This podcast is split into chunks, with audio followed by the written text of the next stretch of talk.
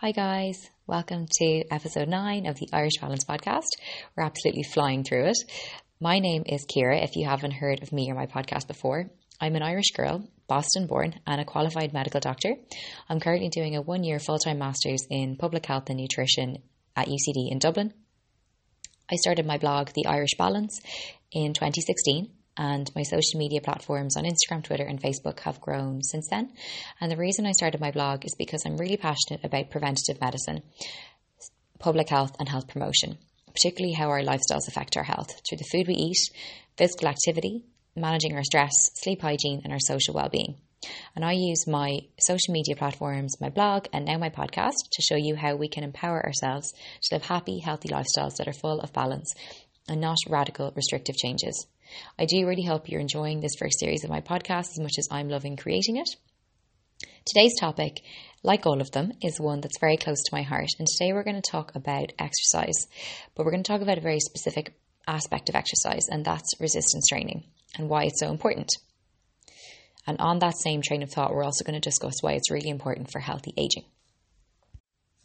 It's often said that if we could wrap up the vast benefits that physical activity has for our physical and mental health into a little tiny pill, we would all take it in a heartbeat every single day. We'd be the most compliant patients in the world.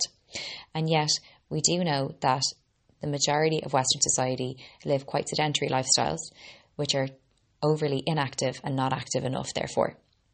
Now, in fairness, there's been a very huge and welcome focus in the last couple of years on this aspect of health and it's been widely promoted. And there's been a lot of campaigns and strategies and even TV programs for example Operation Transformation in Ireland encouraging people to get more active. There's also been a huge rise in wearable fitness tracking devices. So some of you might have a Fitbit or a Garmin or an Apple Watch which tracks your steps every day. Most phones have that built into them at this stage which you know aside from people's concerns about technology monitoring every aspect of our lives, it is positive because we can use it for positive change. You might have seen a lot of talk about 10,000 steps a day, or even simply just encouragement to find the exercise that you love doing and stick to it, which you will definitely have heard from me. I welcome all of this awareness because, in my book, any shift in our public mindset to normalise an active lifestyle and denormalise sedentary or overly sitting behaviour is a positive. We do have quite a wealth of data at this stage indicating that prolonged sedentary behaviour is quite harmful to our health and is quite significant as a risk factor for various causes of mortality. And since that's a modifiable risk factor, I think it's really important that we talk about it and promote it as much as we can. So, as a doctor, I of course like to be aware of what the guidelines say, and I like to be able to discuss them with patients and with you guys because, however broad guidelines might be, they do generally represent an evidence based type of advice that we can give, which is generalizable and therefore can also be adapted to each patient's abilities. In terms of physical activity, I've spoken a lot before about our national guidelines for our aerobic activity. So that's our cardiovascular type activity. Many of you might have seen the recommendations that we follow from the World Health Organization of 150 minutes of moderate intensity activity per week, or even more commonly described is 30 minutes five days a week. Moderate intensity activity is that type of activity where you can talk but you can't sing. So, for example, a brisk walk is the probably best example we can give. We can also advise 75 minutes of vigorous activity per week in place of that 150 minutes. The key with this vigorous activity, though, is that you can't talk. So that might be kind of a harder run or a spin class or something like that. Now, I do think that there is a much, much greater awareness about those particular guidelines or that particular aerobic aspect of physical activity, particularly as walking as an activity is free, it's accessible to so many of us, it's literally on our doorstep, and we can do it with friends, with family, or bring a podcast, such as this one, uh, music, or an audiobook with us. Many people are part of cycling groups, or they might be part of running groups, or enjoy these things on their own. And of course, there's a huge amount of um, sports activities in Ireland and then internationally as well. But how good is our awareness of the other part of our physical activity guidelines? So, if you're listening, whether you're a doctor, healthcare professional, or outside of this field entirely, do you know what that second part is? So, it's all about resistance training.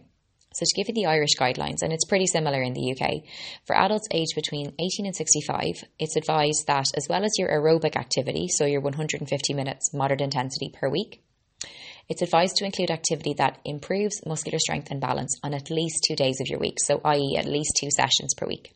And the advice along this train of thought is similar if you're over 65. And like I say, in the UK, the guidance is pretty similar. But personally, I just don't see, hear, or feel the strength and balance component of those guidelines being promoted or emphasized enough. And I've been trying to figure out why that is. And I did write about it on the blog last year. That was prompted by um, an EPIC review by Public Health England published in June last year, which highlighted the importance of muscle and bone strengthening and balance activities for adults young and old.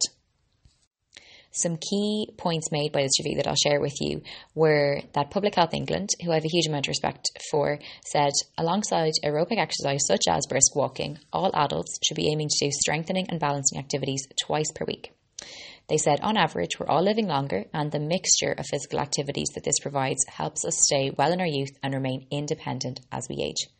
Hold on to that word for a few minutes independent. They also said, it's clear that we need to give equal weighting to activities that boost muscle and bone strength and improve balance rather than simply focusing on aerobic exercise.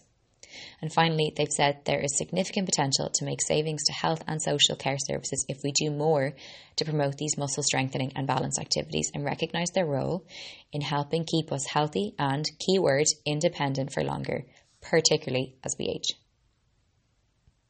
To give you examples, they found the most benefit from activities such as ball games, racket sports, dance, so Zumba, anyone, Nordic walking, and resistance training. And that included both weight and body weight based resistance training, therefore, not necessarily requiring a gym. They highlighted that this gives us the best chance at healthy aging and remaining functionally, keyword, independent as we age. So that really stuck with me because at the time I was just finishing up my last rotation in the hospital before my master's and it occurred to me over the previous three years how much frailty I had seen in our ageing population that had presented to the acute hospital setting where I was working. Frailty is a huge risk factor for falls, fractures, disability, and even mortality.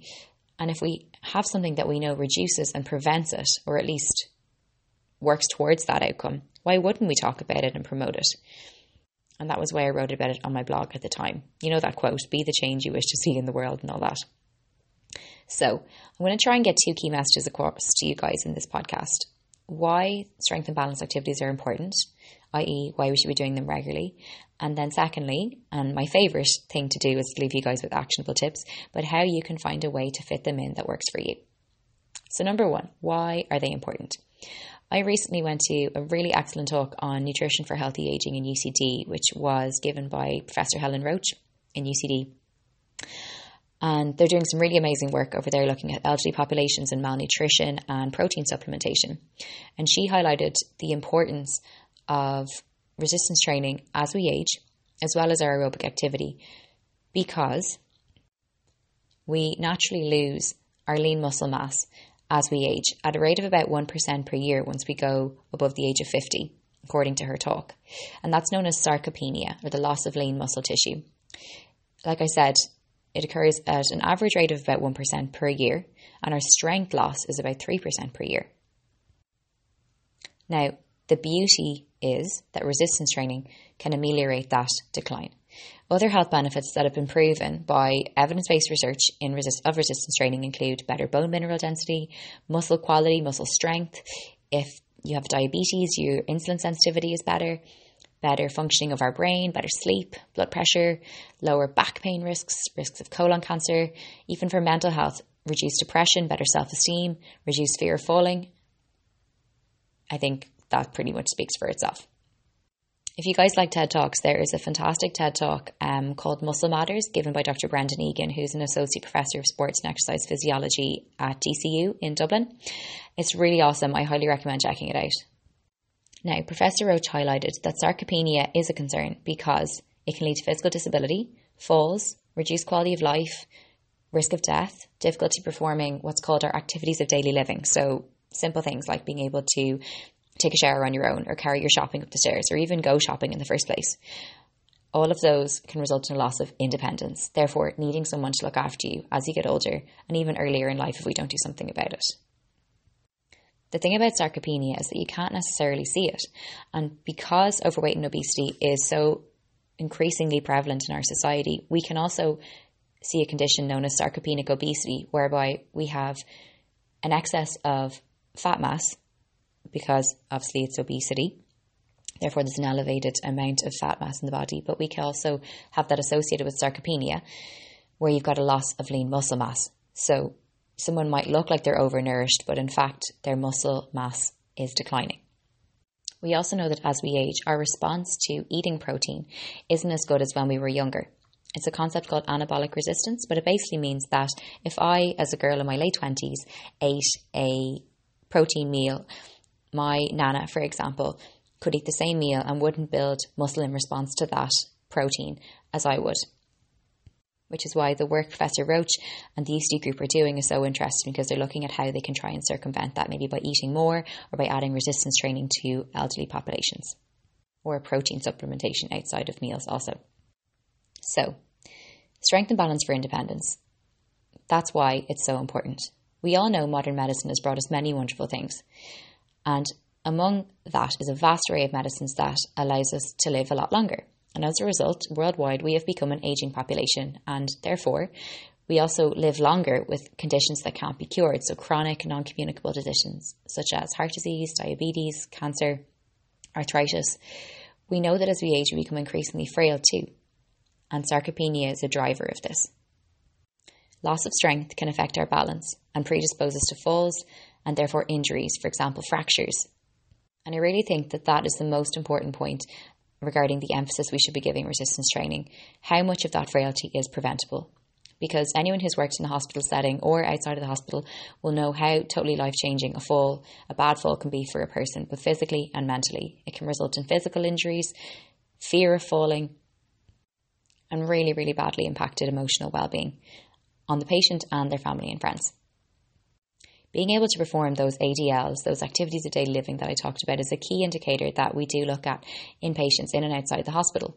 So that's, like I said, being able to dress yourself, manage your hygiene needs, and just getting from A to B to do your shopping or your cooking. And an inability to manage our own ADLs is a really big indicator of our functional capacity and therefore independence. So, what can we do? Because, as I said in the introduction, my platform is all about providing you with empowerment based on the science that's out there and translating it into ways that you can make change in your life. The two more broad societal issues I see in terms of getting this message out there is awareness among maybe healthcare professionals and the public and the capacity to implement changes. So, for example, maybe referring an elderly person to a physiotherapist for exercises to build their strength. It's just awareness would also help that too. The data tells us that when we expose individuals to strength training programs, we do see increases in muscle mass and increases in strength. But of course, there's a lot of barriers to getting people to engage at resistance training motivation, time constraints, physical limitations, fear, uncertainty, and sometimes affordability in terms of gym or sports club memberships.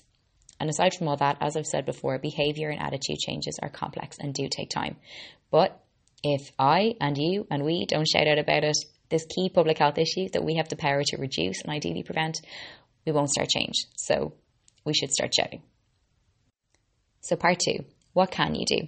So, if you're reading this and thinking of yourself or a relative, here's some really simple things you can do for positive change in the context of strength, resistance training, and reducing sarcopenia today. First, look at what you can do. So, you personally or your relative, can you afford a gym or do you enjoy ball or racket sports? If neither tickles your fancy, then body weight exercises, which was actually discussed in Dr. Egan's TED Talk, are just as good for seeing positive changes. What sort of exercises am I talking about? Things you can do in your kitchen while the kettle boils. Push ups, squats, tricep dips, the plank, all really free, very accessible, and really feasible to do on a regular basis wherever you are. I boil the kettle like, you know, three or four times a day, so maybe doing 10 squats every time the kettle's boiling, that's a really simple place to start. So look at how you can do it.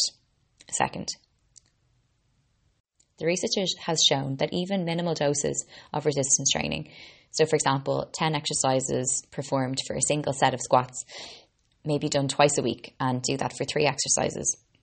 Even a minimal dose of a simple set of exercises might be all that's needed for positive health benefits, i.e., maintaining or even increasing muscle mass and strength. The how is a really important aspect because you need to look at when you can fit it into your week, so those minimum two sessions per week, and making sure that you're doing it safely, which I will get to in a later and making sure that when you're doing it is a time you can stick to regularly. So, number three is look at how safely you can do it.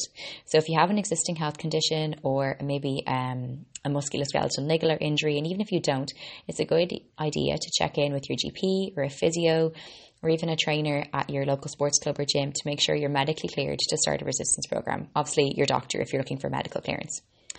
And if it is a gym or a club you're joining, it's a really fantastic idea to speak with a trainer there to ensure that your form and technique are correct because you want to make sure that you're not putting yourself at risk of injury if you're starting uh, a new form of exercise.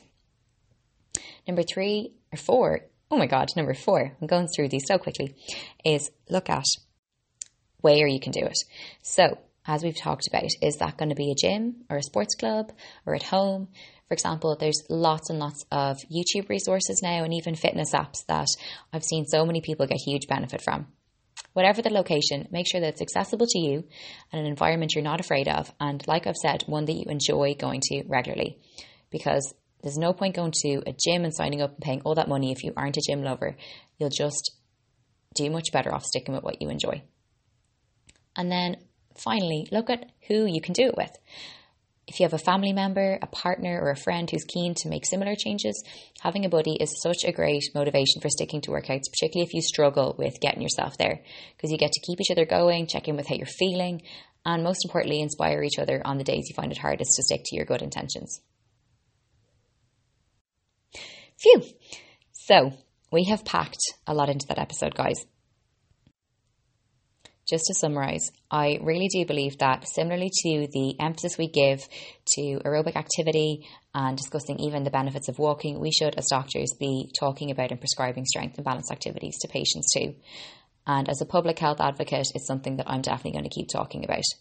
I would really love to hear what your thoughts are on whether we discuss this area enough or your experience with strength training or your thoughts maybe and how it's affected people you know and would love to hear your feedback as always. So drop me a comment on this podcast, drop me an email or comment or DM me on Instagram, Twitter, Facebook. You know where to find me. And I look forward to chatting to you guys um, in episode 10.